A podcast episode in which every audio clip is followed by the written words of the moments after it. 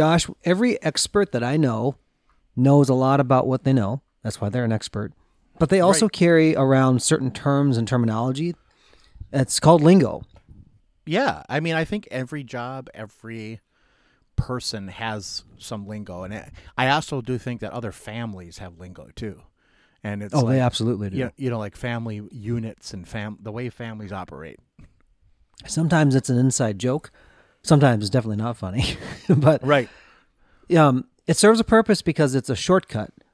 But sometimes when you're trying to expand the conversation and include people, it actually becomes very exclusionary because you're so used to using it, you don't realize not everybody has your same context. Exactly. It com- becomes a form of gatekeeping. So I think let's talk about this and kind of riff on it for a bit. So what do you think about that? Sure. Launch out onto the loop with us today as we discuss this topic on Curiosity Continuum.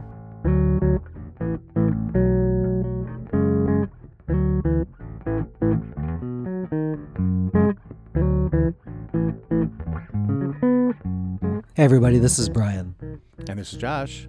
Welcome to Curiosity Continuum. We are a podcast and movement started by two lifelong friends whose mission is to guide you through a changing world by helping you level up your contextual awareness and sharpen your collaboration and problem solving skills. Our conversations explore, examine, and reframe practical topics that help you learn something new and apply what you already know in a new way. If you find these conversations helpful, please hit subscribe on your favorite podcast app and rate us. Also, leave a review so others can join the community. And as always, you can find us on curiositycontinuum.com and all of our social media accounts. Thanks for tuning in, and let's start the conversation. So, lingo, lingo, lingo, lingo, lingo, lingo. Yeah. That was just a fun word for me to say right now. Lingo.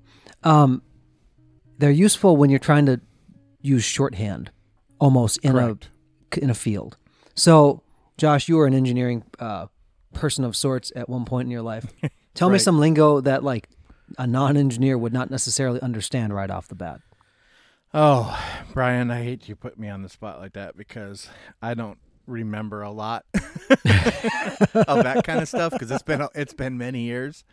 Gotcha. Uh, but I mean, I think anything, any job, any career, you know, like like baseball and like things that people just do. Like we have we have things we say like like twofer and you know like uh come at ya and stuff like that. And like I think that some things like in my job we use lingo all the time for like uh, packages and we call them spurs and we call it's all because of how it just is easier to flow and everybody knows what you're talking about because for example like we use because we, we we have a lot of packages so we use different size packages like we say we say parcels which is not really lingo but for big packages but then spurs are small packages and rounds are even smaller ones and i think Okay. it blows people away like when you, you start talking about that and you're like, oh yeah, because it actually matters because it matters how we handle that, and that's why we use that lingo.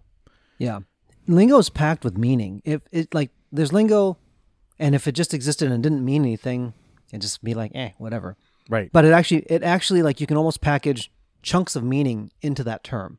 So that when there's an understood like vocabulary of that stuff, you go, okay, like you said, spur, round. It's like, okay, it's about like this and it's about like this. It gives people a common understanding. Right. So that's a, that's a really positive thing. You don't have to re-explain every single time. And You that- have those and that's the key because it's built into the meeting. Right. But here's where these things begin to break down. It's when you start to talk, like even across departments in a business. You know, does a creative department know all the different things that the finance team does? No. They all they both have their own sets of lingo. Honestly, you know, when I came into um, the business world and we were talking about retail sales and they used the term POS, well, that always meant piece of something to me. I was like, what do you mean the POS system? It's like, why don't you get rid of it if it's a POS? Right. And it's like, well, no, it's the point of sale. I'm like, oh, that makes sense. Uh, government space definitely has a lot of acronyms that I'm like, what does that mean? It just, there's a whole lot of lot of- Government, yeah, banking.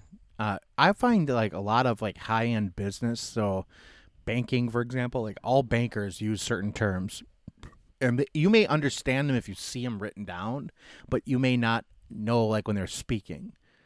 You know, like they'll they'll like shorten it to a word, and you're like, oh, I have no idea what that means. right.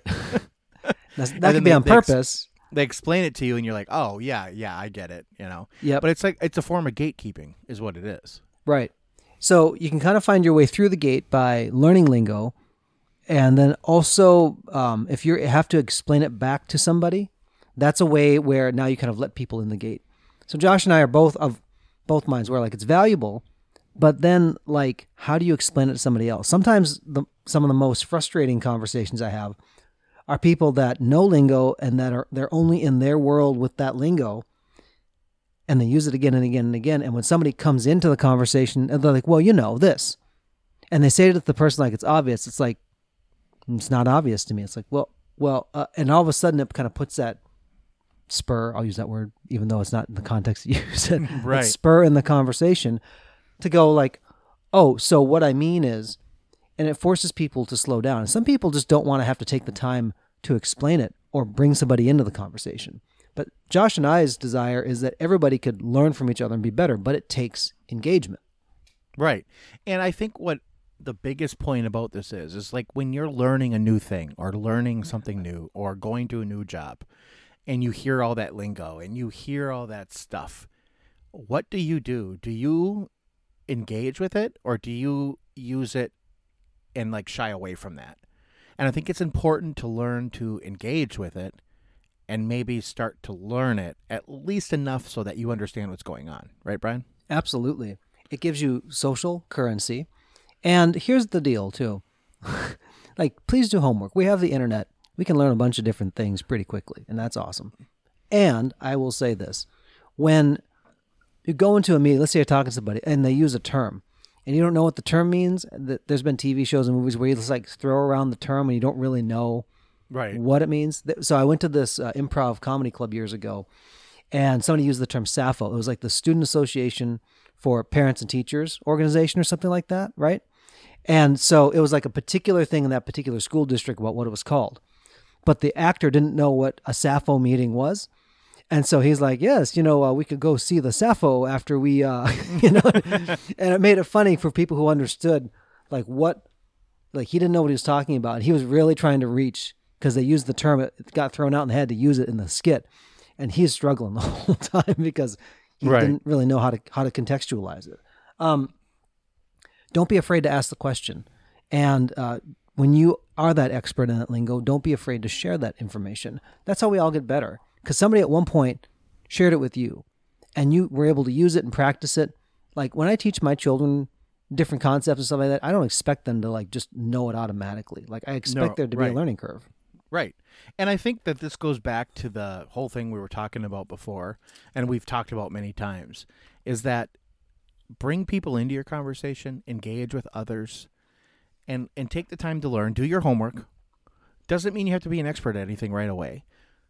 But take that time and learn and and be open to learning. And I, I think that that's important. Like Brian said, you don't expect anybody to be, to be an expert right away. You expect there to be questions. In fact, sometimes when I bring other people into like a group or you you come into a group and there's things going on and you're explaining to the other person it actually gives your group better meaning I think and actually maybe not better meaning but just more meaning than you thought I don't know if that makes sense I kind of like it gives you sense of purpose almost you know when you're when you're teaching it. Yeah, like when you bring somebody into your group, let's say like a new person, and you're starting to teach, you know, this person like you're like you're it's a business or it's a job. That gives you like almost a more sense of being, you know? Yeah, because I think we're we're designed to share those things. Right. And if when you do that, you've given something. Even though some people say information is free, it, even because we live in the age of, of, you know, you type in something, you can find information, but it's not free. It costs somebody something. They learned something, right? Or Right. there's knowledge that has been gained somehow, and it was not automatic at first. When you do that, there's something in a human being like when you give something, it actually feels good. So even Right. selfishly, if you want to do that, just like it feels good to give that away. and I also think this goes back to the point that nobody got to where they are without the help of somebody else. Right. and so it's okay to you know feel good about giving that knowledge because you're passing that on you're getting other people and it also feels good to receive that knowledge because you're like oh i get it now and you're like okay now i'm going to be doing this and we'll help each other to move on into a, a different space and you're bringing new people in it feels good It's Yeah. almost like lingo versus learning. You know. Yeah. Learning go or something. Put me on the spot to make up a word and I do bad. Like sometimes I do really well and then other times I don't. Um, here's a question on the context that you need to ask yourself when you're when you're doing this and you, you start to use it. Is this person ask the question to yourself, does this person actually understand enough about what I'm about to talk about where I should A use it or not? Right? Right. That's one thing. Second thing, uh, Josh had mentioned like it's you're a gatekeeper, or it kind of gatekeeps by the nature of it, or um, sometimes you want to include people. The question you have to ask yourself is like, what what's the nature of it? Is it meant to be exclusionary? Is it meant to be inclusionary? And why is that? Sometimes you get into groups of people where they just roll, and this is a, in a social setting where it's like I have no idea what what do you mean by that. Right. And it's like, well, we mean this. It's like, okay, but that wasn't immediately apparent to me coming in. You know, once I learn it, okay, I understand that. But there's still like, And I If think you can- it's, no, and I also think it's to be aware if it's gatekeeper or exclusionary, and make it more inclusionary, even if it is supposed to be exclusionary. And Years- you do that. You do that through a lot of, you know, hard work. Really. yep. So Josh is an expert at this. And yes, I'll brag on Josh for a minute. He is really adept at like understanding where somebody's kind of coming into something and then be able to explain it. Years ago, back when back when we I think before our voices changed, we were talking about something and I was over at Josh's house. We're talking about some of the stuff that his dad did with like network networking and all those Sure. different types of things. And Josh was using the term LAN and WAN and I'm like, "What's a LAN and what's a WAN?" And he explained it to me and then he kind of made like a little rhyme, like you know, you're like you're the man in the van, with you know. And I still remember that to this day, because, because he he made me understand it and didn't make me go like, "What the heck is the matter with you? Don't you know this is like?" Well, let me explain this. He actually like gave analogies to help people understand. So some of these things, when even if it's like a really esoteric topic to the listener, you can relate it to something.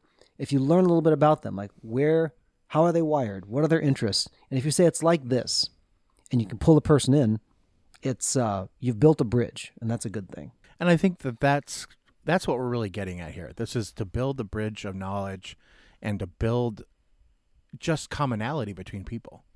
And it takes some time, it takes practice. It's not easy. But don't be afraid to engage in things you're not 100% sure on, right, Brian?